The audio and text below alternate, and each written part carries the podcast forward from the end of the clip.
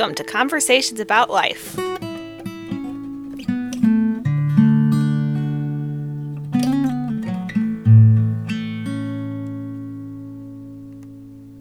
Well, thank you, uh, Chip, for um, meeting with me uh, for this conversation, and thanks, Billy, for joining me with as a co-host.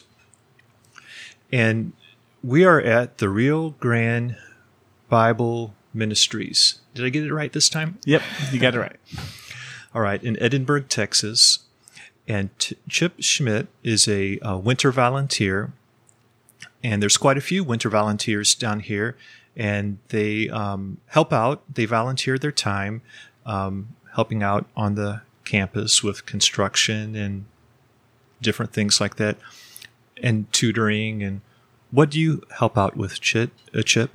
My uh, hobby for many, many years has been woodworking. So I work in the cabinet shop. Okay. And my wife is an ESL teacher. And Okay. she gets pressed into service with that, and I sometimes help her. So I'm a, a part time ESL teacher as well. Okay. All right. That's neat. I was, I've been impressed with, um, the cabinetry work and everything. Like I was looking at the shelves that were put up in, in one of the rooms where things are going to be recorded and the desk that was made for, um, Billy, the stand up desk. And I, I like, um, I recently bought a table saw at a garage sale. So this kind of interests me a little bit, but it looks really good, the work that's done here. Well, Chip, you um, and your background um, is as a doctor in eternal internal medicine. That's right. okay. And where are you from? Cedar Falls, Iowa. Okay. And you're um, married, and um, just give us a little overview of your of um, just your who's your wife. Um, just tell us just a little, a little bit about yourself. Well, my wife is Linda. We've been married 42 years. Okay. We have two boys. Um, one about ready to go to uh, the mission field in Africa with AIM. Okay.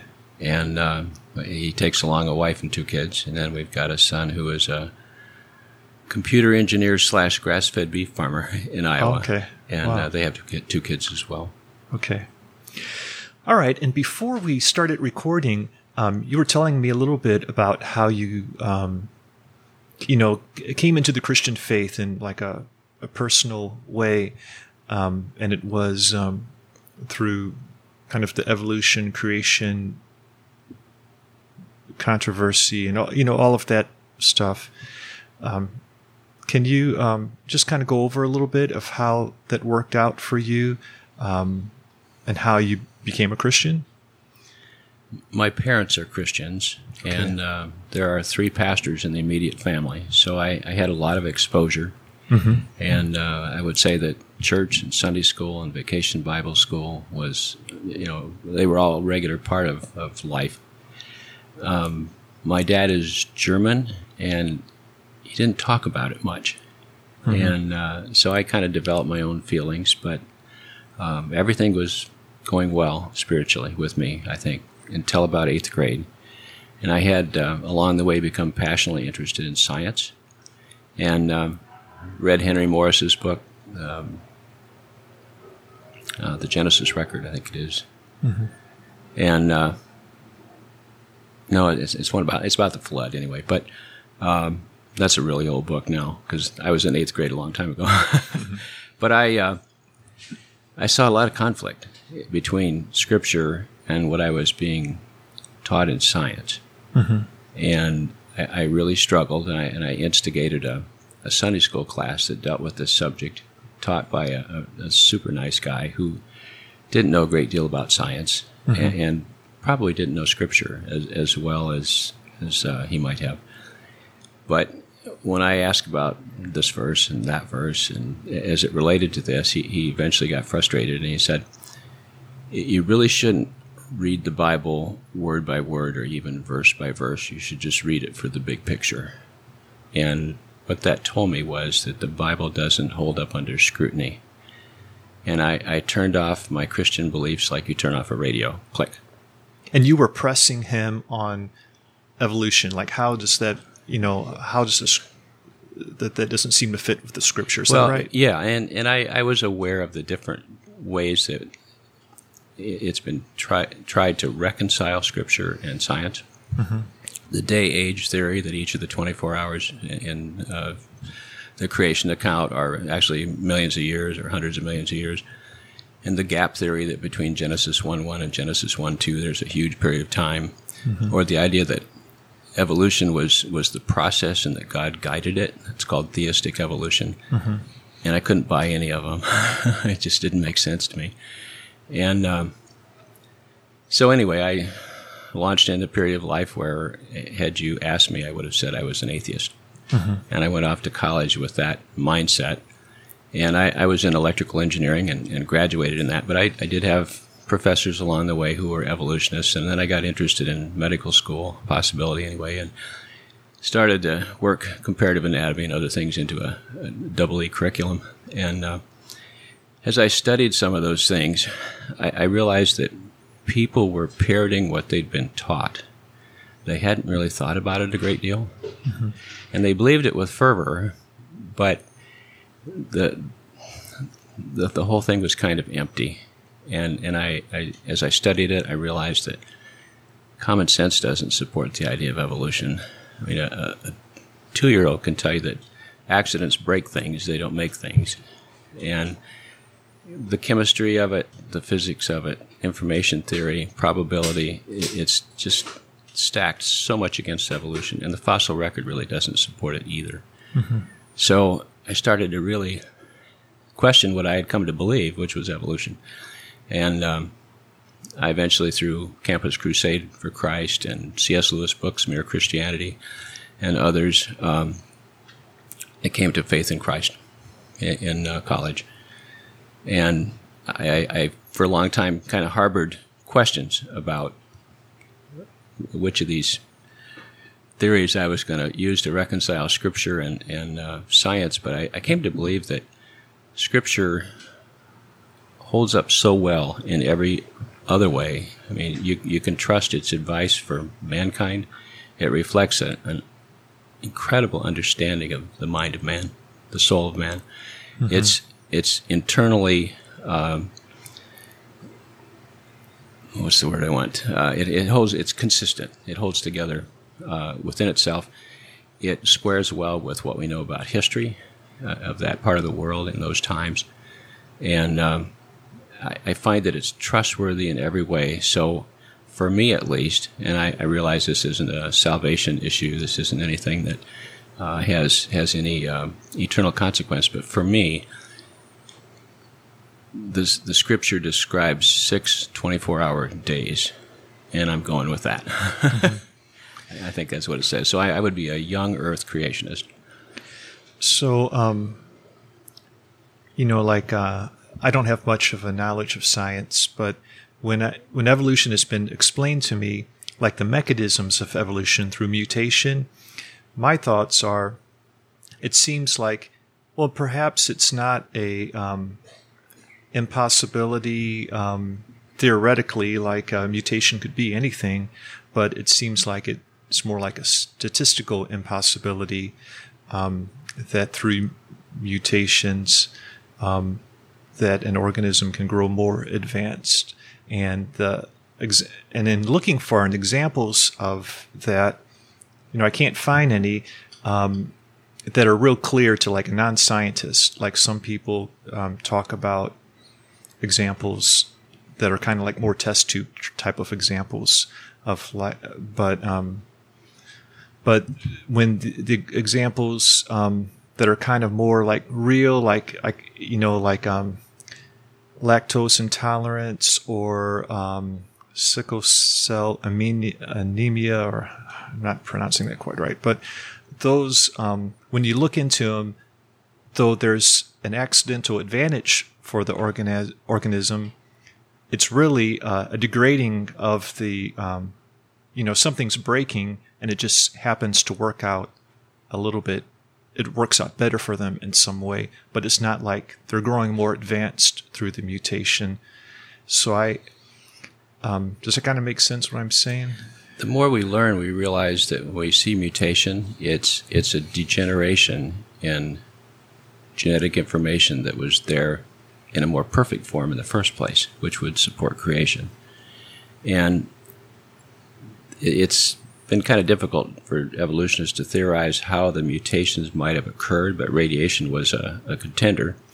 And back when I was in high school, they would, would ship fruit flies all over the country to uh, high school students who were looking for mutations, and they had been irradiated. And what they discovered after 3,000 generations of fruit flies being studied all over the country by students was that if there was a mutation, it was deleterious, and that either the fruit fly wouldn't be able to reproduce, or it would it, its offspring wouldn't have the mutation that it had. So it kind of shot the idea of evolution in the head, at least as far as any reasonable cause for mutation. And one of the guys that uh, did all that work was Kenyon. And I knew a fellow at Iowa State who, along with two other authors, wrote a book uh, about let's see, Mystery of Life's Origins, Reexamining Current Theories. And Thaxton was one of the authors. And they uh, had Kenyon read the book because they figured they wouldn't get a more critical audience for the book than him. He was sort of the great guru of evolution. He read the book and changed sides. Oh wow! He writes the foreword for the book, Hmm. and just just in the foreword, he he lists quite a number of things that are totally destructive to the theory of evolution. It's really an interesting book. And Thaxton was a Christian; the other two were not. One became a Christian in the course of it, and, and the third one was described as struggling. Okay. Well, um, lately I've been reading and listening to a Old Testament scholar from um, Wheaton, John Walton, um, and he write he wrote a commentary on Genesis, and his, you know, there was something else I was going to say before we go there. Um, something I don't understand, like I don't know much about science, but sometimes the argument for evolution is like we have accidents in our DNA and stuff that matches other animals and chimpanzees and stuff like that, and um, and it seems like the only that it's an accident, so it's not there for a particular reason. So um, the only way to explain it is that the, the DNA there goes back to a shared DNA at some point. Have you ever looked into that or thought about it or anything? um, not sure where you where you're wanting to go with that, but um, let me stop just a second. Okay. Um, the genetic code Mm-hmm. was originally thought to have all kinds of redundancies and and just empty information, just junk. Okay. And the more they study it, they realize there isn't any junk. And and not only that, if you picture um, maybe a row of dominoes, with each domino representing one of the uh, purine bases that codes for a particular uh, amino acid in, in a protein sequence. And they discovered that this group of, of um, dominoes or, or purine bases codes for this. And, and overlapping with that, there's another group that codes for something else. And, you know, how could you, by accident, come up with something that has overlapping information Okay. that codes for different things? I mean, it, it just doesn't make any sense. So, so I guess what I'd say to that, and I'm certainly not an expert in this, there are marvelous books written about this. Um, the one called The Cell comes to mind, and I can't think of the author, but mind bogglingly complex, the human, well, Okay. a- any kind of a cell, really. But uh, when you look at the amount of information that's needed there, it, it just couldn't possibly have come about by chance. Okay. And Michael Behe um, Darwin's Enigma, I think, is the book. Came up with the idea of uh, irreducible complexity, and he looks at several systems in the body and in, in nature and other living things where the simplest something could possibly be requires so much information that it couldn't possibly have come about by chance. Because part of the, the code wouldn't code for anything useful. You have to have all of it together to make the thing work. And uh, the idea is that the body, for example, has so many systems like that that to suppose that they all came about by chance when any one of them is so unlikely to have come about by chance that the, the totality of it is just mind-bogglingly impossible. you, right. you, just can't begin to, to, to believe that. Okay. And, and yet the way you come up with that is if you draw a box around science in, in a way that it excludes the supernatural, it excludes God. Mm-hmm. It's the only answer, lame as it is, that you can come up with. Right. Yeah. That, that uh, you know right. it has to be chance because what else right. could there be? Time, chance, and natural processes, and and the right. supposed age of the universe has been extended longer, longer, longer, and longer, so as to give evolution the the chance to to work. Right. But it's still not believable because even that isn't enough time. Okay. Because I, I, don't. I might might have lost your original question, but no, that's okay. I think that was a good answer. You said it, it. You know, you said stop. Do you want me to edit part of this last section? No, I, I just needed 30 seconds to think. sure, that's fine. Okay, I understand. Uh, okay, let me kind of go where I was going. So there's this fellow, okay. his name's John Walton, John something Walton, I forgot the middle initial. And um, in his opinion, the evolution or, you know, or not evolution, it's like, it's, it's totally a non-issue because when he, um, and as he looks at the Genesis, he's saying um, we naturally go to materialistic thinking when we read the creation story just because of who we are as modern people. But um, that's not where the original audience. That's not. That didn't even wasn't even a thing for them, but it was. Um, it was you know how do things function together, and um, so you know the seven days. He um, and he's kind of coming up with this somewhat by comparing uh, you know contemporary literature of the time from other people groups ethnic groups you know and and what they um, you know was important to them.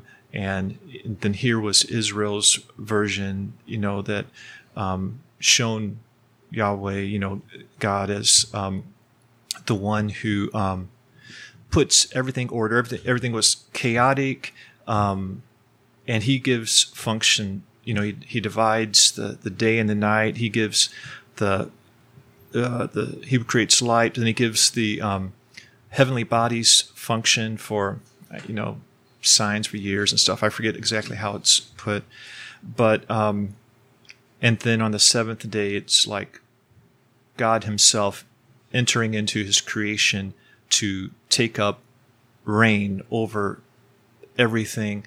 So it's like if you were um, kind of like uh, if it, you were putting together a school, um, you know, you would um, organize it like, well, here's the staff, here's the president, here's the students, you know, and here's the schedule and everything.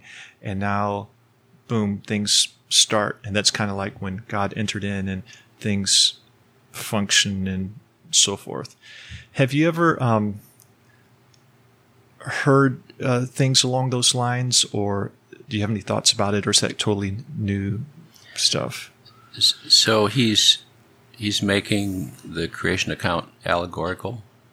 No, he's saying, uh, well, maybe some. No, it's not allegory. He's saying, um, yeah, maybe it would be. Um, he's saying, yeah, the, the, day means 24 hours, but he's saying it's not talking about material things at all. That's not the things that were important to that people. What's important to those people, the the author, the recipients of the the writings at that time, were how things function together, and uh, who put all of that together and reigns as Lord over it.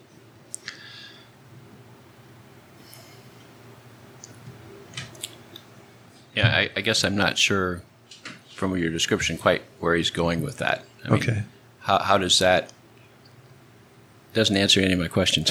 right I guess. and, and that's and his opinion would be that's because you got questions they didn't have because we Okay. are more of materialistic type of things i mean type of people and think that way so we want to know how did the material you know molecules and a- molecules and atoms and so forth come into existence and stuff like that and he's saying to those people that wasn't their they didn't have that question. Their question was more of like how are things functioning together and what role do things play and um, who's the god of, over all of it and so forth so. Well, I, I think one of the hangups for the day age theory, the uh, theistic evolution theory, and the gap theory is, is the order of things related to sin and death. If if death follows sin, then there can't have been hundreds of millions of years of, of uh, trial and error of evolution and all these dead bodies, dinosaurs, and, and what have you, um, in, in the ground fossilizing when God recreated things, and then, uh, you know, a, a perfect world, and then sin, and then death, because death preceded uh, sin, and that it doesn't square with Scripture. Okay. Well, you were telling me about um, abortion, and that's um, really a, something you're passionate about as well.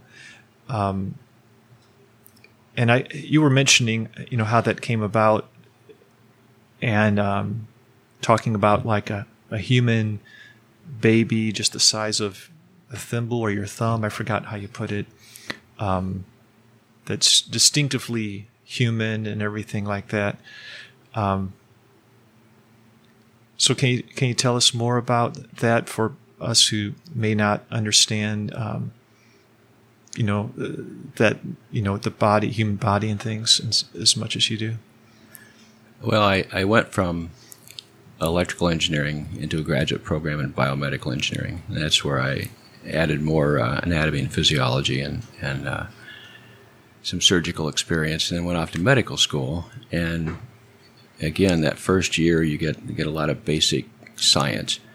And I guess I had come to realize that, that a human body is an incredible miracle. And it's, it's beautiful. And when you when you look in the mirror, you're looking at the most complex thing in the universe. And uh, you know when when evolution tells you that that man is just a continuum uh, amongst the animals, I, I don't believe that. It's not just head and shoulders above everything else. It's it's light years different. And and what makes it different is a soul, but but also the mind.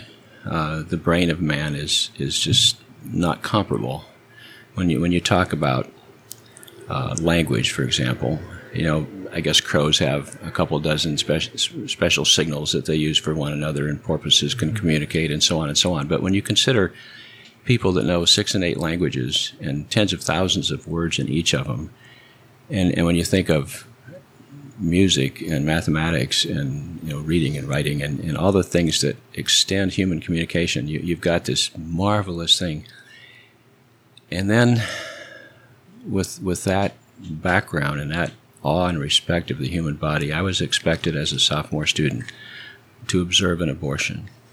And abortion had just been legalized. This would have been 73 or 74. And I wasn't happy about it.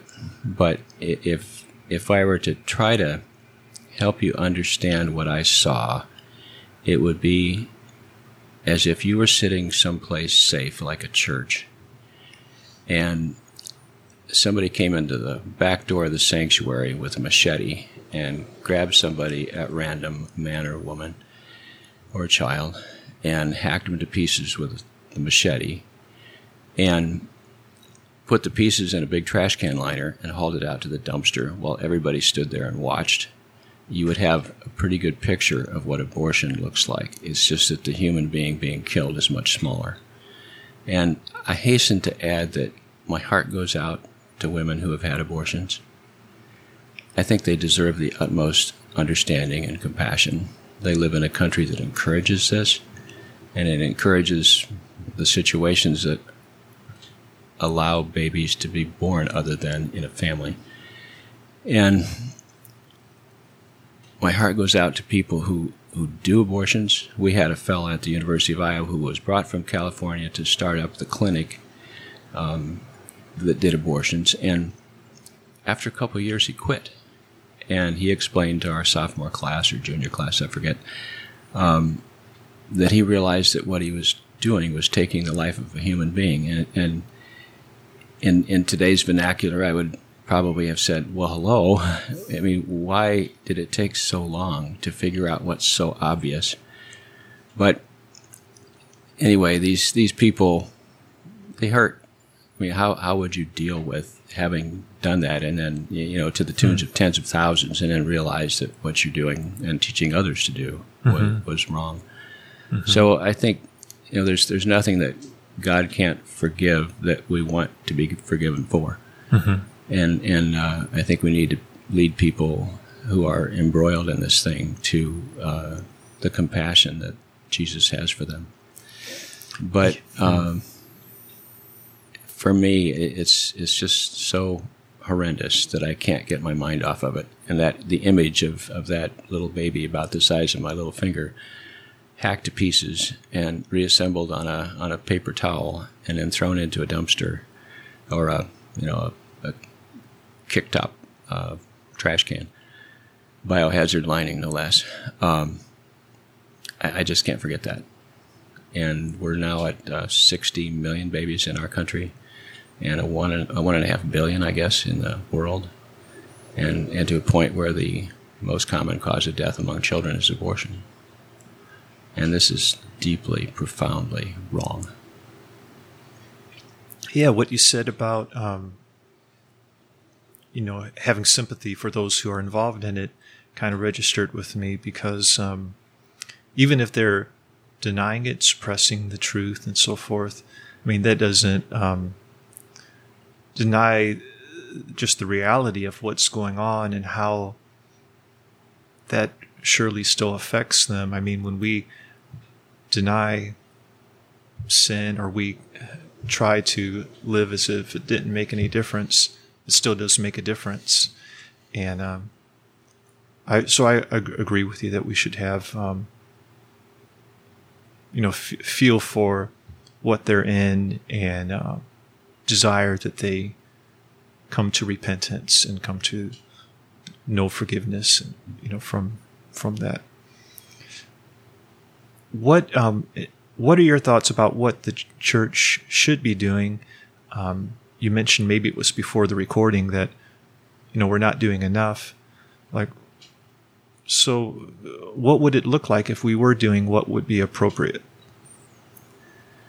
Well, the, mo- um, the, most obvious is we can vote for people who are opposing abortion. Mm-hmm. when you think that 45 years or so ago the mantra of the people who supported abortion was safe legal and rare and now you see term abortions celebrated in legislatures.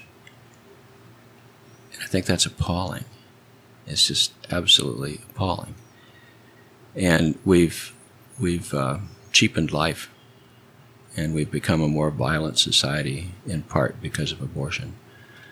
But voting is one thing, and there are any number of organizations that oppose abortion. Uh, 40 Days for Life, Students for Life, uh, Right to Life, and so on. Uh, the movie, un- Unplanned, I would get that in, in the hands of as many as, as there are who are willing to watch it. It's, uh, it, it, exposes abortion for what it is. Um, we can volunteer in, in clinics that, that counsel young women who think they want to have an abortion. So there are a lot of things to do. So there's financial support, there's prayer support, and there's time.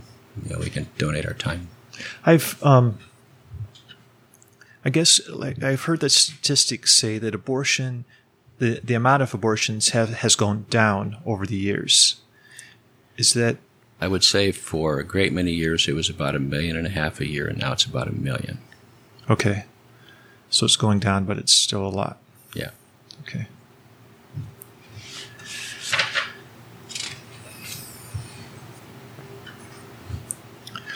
Well, let's talk a little bit more about yourself, Chip, and um, like your walk with God.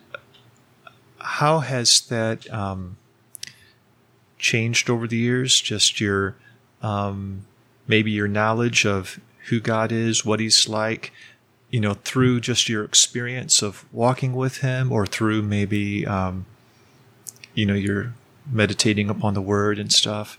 Um, has has that grown or and developed, or do you have any thoughts about um, you know just who God is that uh, you've gained you know through the years?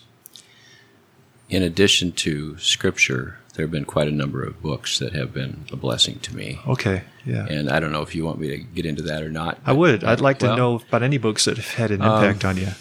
C.S. Lewis, Mere Christianity. Okay, Um, John R.W. Stott, Basic Christianity. okay, J.B. Phillips, Your God is Too Small. And then there's Tozer and Packer are great Christian writers. Um, more recently, uh, Michael Brown's book, Jezebel's War on America, very interesting. And uh, nothing jumps into my head right right off as far as other books, but there have been quite a number over the years that I've I've really oh uh, R.C. Sproul, The Holiness of God, that, that's Okay. that's a marvelous book. Um, so I, I think I'm I'm shaped by by books, by pastors and their messages, by Scripture itself. okay, Just recently, uh, well, three years ago now, I guess, had, a, had an experience that kind of showed me how interested God is in the tiny details of your life.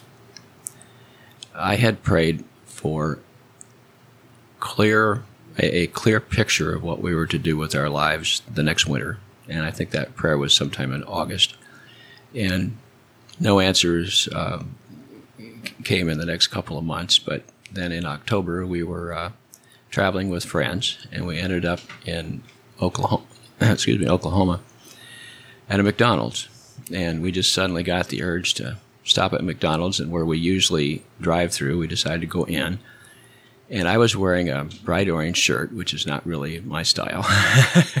I'm pretty pretty laid back, and it said on the front, um, "Love Jesus, serve others." And I had gotten at a at a camp where we volunteered, and a fellow came up to me out of the blue and started talking to me about the T-shirt. And um, turns out he was from RGBI, hmm. and he, in, in the course of five minutes, gave me the answer to my question, and that's there was space in the cabinet shop. They they had money for projects in the cabinet shop, and mm-hmm. they needed help. Mm-hmm. So that was as clear direction as you could ask for. And bear in mind, I was 700 miles from home. He was 700 miles from home, mm-hmm. and we had to meet in a five minute window at the right restaurant along the interstate. And what all did God have to orchestrate to make that happen? And that's that's uh, minute details. yeah, Coincidence? I don't think so. So it, it's things like that along the way that have, have uh, kind of made it just easier and easier to believe. And I, I've seen people impacted by by becoming Christians in a way that's just unbelievable. I a brother-in-law, um, he and his wife into alcohol and drugs and, and just all kinds of stuff and as far from God as you can imagine. And, and my brother in law, Gene, went to a funeral and came home and told his wife, We're going to church. And Wow. she was moderately flabbergasted. and she asked why. And he said, Well, when I have a funeral, I want somebody to be at it. That was his justification for going to church. He wanted he wanted a, wanted church connections so that there would be somebody at his funeral. And uh, they were taken under wing by by a pastor. Within a couple weeks, became Christians, and it it just changed their lives so profoundly that if, if Satan backs me into a corner and I have a doubt, I just think of Gene. yeah. That's the th- that's something that really gives me, um, I guess, uh, assurance to the, the reality of all of this. Um, it's just my own life um, when I was 18 and how God um, changed me and opened up a whole new world to me. And, you know, um, are there any r- routines that you enjoy that, um, like uh, daily or weekly or anything like that, that's you know really meaningful to you and help uh, helpful to you? When I was practicing medicine, routines were difficult. Yeah, and uh, now I get to attend church regularly rather than spend some Sunday mornings in the emergency room. And uh, I, I, try to spend regular time in Scripture, and as I say, I enjoy Christian books, and I try to do that as much as I can. Yeah. Well, Billy, and oh, Christian radio. My goodness, I, I I'm very neglectful to not mention that, but um, in the car, you know, whether around town or, or traveling to Texas and back from Iowa, um, Christian radio is a huge input. Not not music so much, but talk radio and, right. and uh, messages, and uh, I'm incredibly blessed by that. Yeah, you can listen to that as you're traveling long distance, mm-hmm. like picking things up and stuff. Yeah, and then now with uh, cell phones and podcasts, you've got another whole dimension to it. So you you can right. uh, get into that too. Yeah, I enjoy podcasts quite a bit. so, um, Billy, um, I don't mean to leave you out there. no, that's okay. I've been enjoying the conversation. Um, I guess just one other one thing that you know I'd want to ask about is um, you know, is there any kind of particular challenges of life? Um, you know, when you, you know, you hear the question, but this is the, you know, what is the challenge of my life? Of course, there's all kinds of little things that happen here and there, but sometimes for, for some people, there's like, there's this one thing, you know, Paul speaks of the thorn in the flesh and, you know, there's this one thing that's like, um, you know, just a unique challenge. Is there anything like that that you've um, had to dealt, deal with or still dealing with? Probably not personal challenges. Um, growing up as I did in the family I grew up in, I I probably find what I want to do as far as behavior very consistent with what God would have me do anyway. Mm-hmm. So so I've not you know, I, I have it like like on um, Unshackled, come from you know a, a horrendous background of, of uh, drugs or whatever, and and uh, I've been spared all that. So personal struggles, no. I, I guess if something really occupies my mind a lot was struggle right now, it's where our country's going, hmm. and uh, I love our country. It's it's not perfect mm-hmm. but it's still the best around. And it was founded originally on Christian principles, and they're largely being swept under the rug. And uh, I, I just I just struggle to see the direction. I mean, when you look at what's going on in our country, not just in government, but in oh, sexual trafficking and abortion and drugs, and it, it's pretty horrifying. Hmm. And uh, God has been taken out of government, been taken out of the schools, um, evolution, as ridiculous as it is, is being pushed K through college, and you know our our kids are being taught socialism and communism, which have never worked, mm-hmm. and and you just wonder where does all this go, hmm. and uh, mm-hmm. you just you do a lot of a lot of praying related to that. So if, if there's a struggle, I guess for me it would be that. Mm-hmm. Is there anything you want to bring up, Billy? Um, I don't know. It's all very interesting. I, I think. Um, did you say it was three years ago that uh, you heard about? Well, how long ago was it that you heard about? Well, I knew RGBI? about I knew about RGBI because I had been down here on an RVICS project. Okay. And we came over and toured one day. Okay. And I met Bob in the shop then. Okay. And we'd kind of kept in touch, and uh, I'd even called a couple times, and and they're either wasn't a place for the RV, or there wasn't uh, any project to do, or there wasn't money for the projects, or Oh, whatever. So. I kind of gave up uh, inquiring. Okay. And then out of the blue, it seemed, uh, I, I met this fellow from RGBI at a McDonald's. And, and how long ago was that? I, I think that was three years. Yeah, okay. And that's when um, we came. Uh, this January makes three years that we've been okay. here. Okay.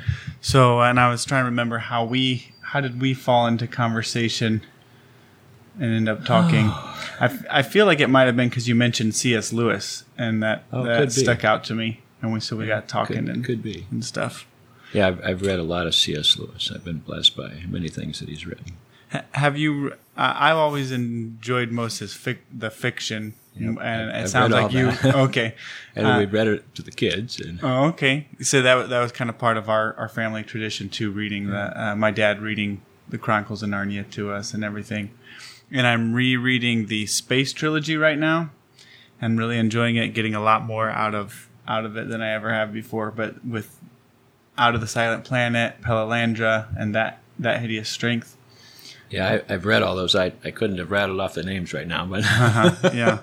But it seems like I, I haven't done a whole lot of fictional reading in the last few years.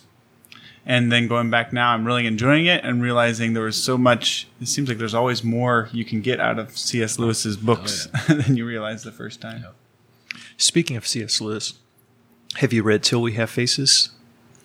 it would have been a long time ago, but I have. Okay. Yeah. That's one of my favorites of his. Just resonates with me for I some should- I should reason. reread that.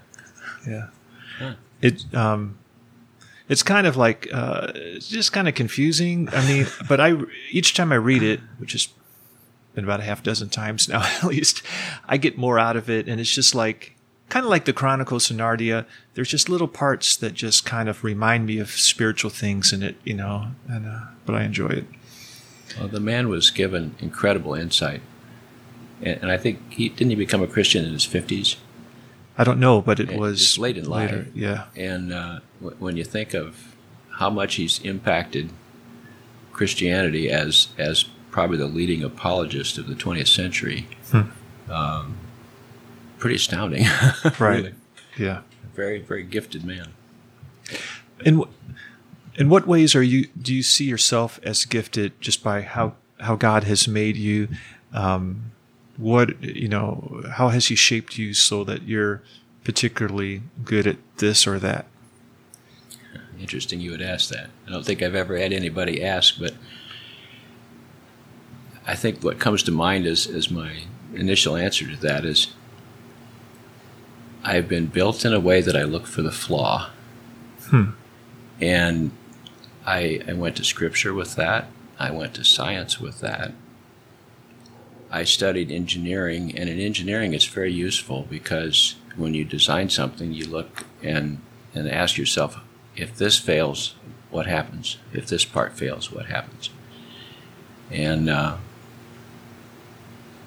in medicine, it's also very useful because whether you're looking for a lump in the abdomen or something abnormal in the back of the eye that you see with an ophthalmoscope or asymmetric reflexes or a little skin lesion that doesn't look just right, you're looking for the flaw. And uh, God has made me that way. And my wife would tell you that it's not always good. but Yeah.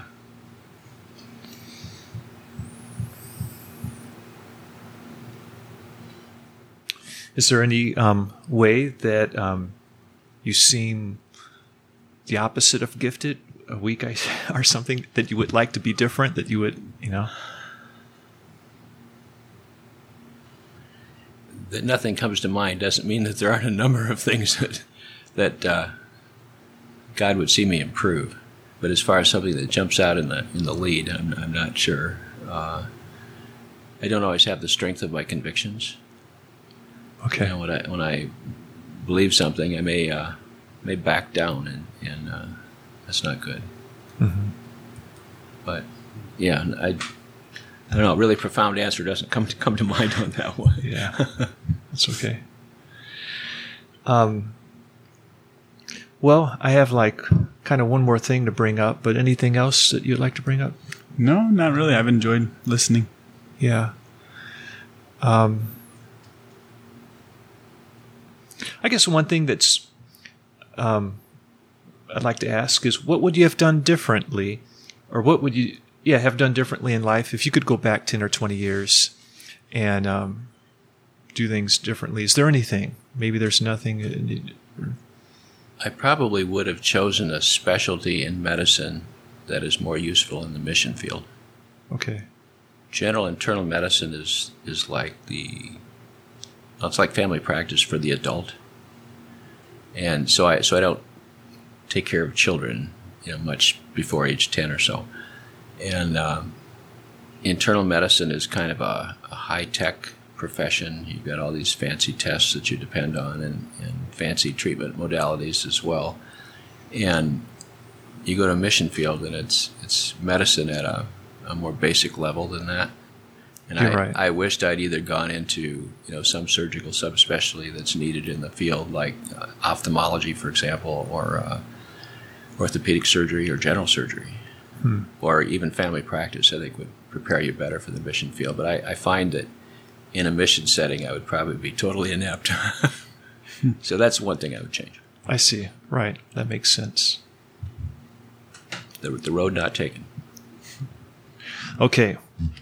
I wasn't going to do this, but I think I will. We'll finish up with a- a lightning round, a fire round. I don't know what to call it, but um, I'll just ask you just some questions. They're just kind of more brief and casual and maybe fun a little bit. And um, it's just kind of whatever comes to mind first. Um, if you were invited to dinner, what is something you hope is not on the menu? Chocolate. Well, What's the last movie you watched? I'm, I have to say, I'm violently allergic to chocolate. I would, I would eat chocolate and go straight to the emergency room. the, the last movie. Oh. Let's see. I saw the Battle of Midway, Oh, I want to see that. That and recently that was out. good. And uh, oh, I'm blanking. Just more recently, I saw something with my wife, and uh, it's a Christian movie too. Oh no, not even that. On the way uh, down here, I, I have to drag this 1,500 mile trip out a little bit. So we have little carrots along the way, and one of them was to stop and see a, a movie, uh, uh, Little Women. Oh, really? Okay. Yeah, that was well done. I, I thought that was interesting. She she thanked me again and again for going, like it was suffering terribly that I had to go, but actually I, I thought it was good. Yeah. Um, what's a particular talent that you have that most people don't know about? Oh, probably the the woodworking. And, Okay. And there again, finding the flaw. I, I'm I'm a fanatic woodworker.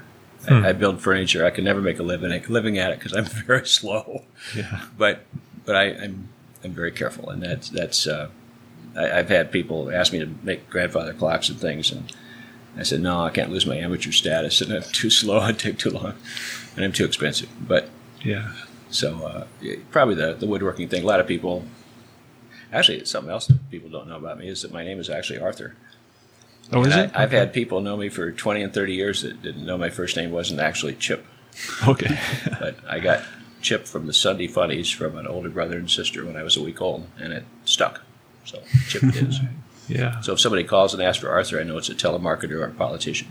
Hey, that's kind of handy. Yeah, yeah, really it is. What's your favorite type of social interaction? Like uh, a discussion over coffee, a loud party, dancing, a big meal, something different than that? Uh, to go out with one other couple or, Okay. or have another couple over. Right. The the lots of people big party thing is not my, my scene at all, nor, nor my wife's either. Right. What's a purchase that you made lately that's made an impact on your life? Hmm. We have not really bought a great deal of anything lately. Uh, you know, nothing comes to mind there. I'm sorry. Okay, that's fine. Well, it's been good to talk with you, Chip. I appreciate your time. well, thank you.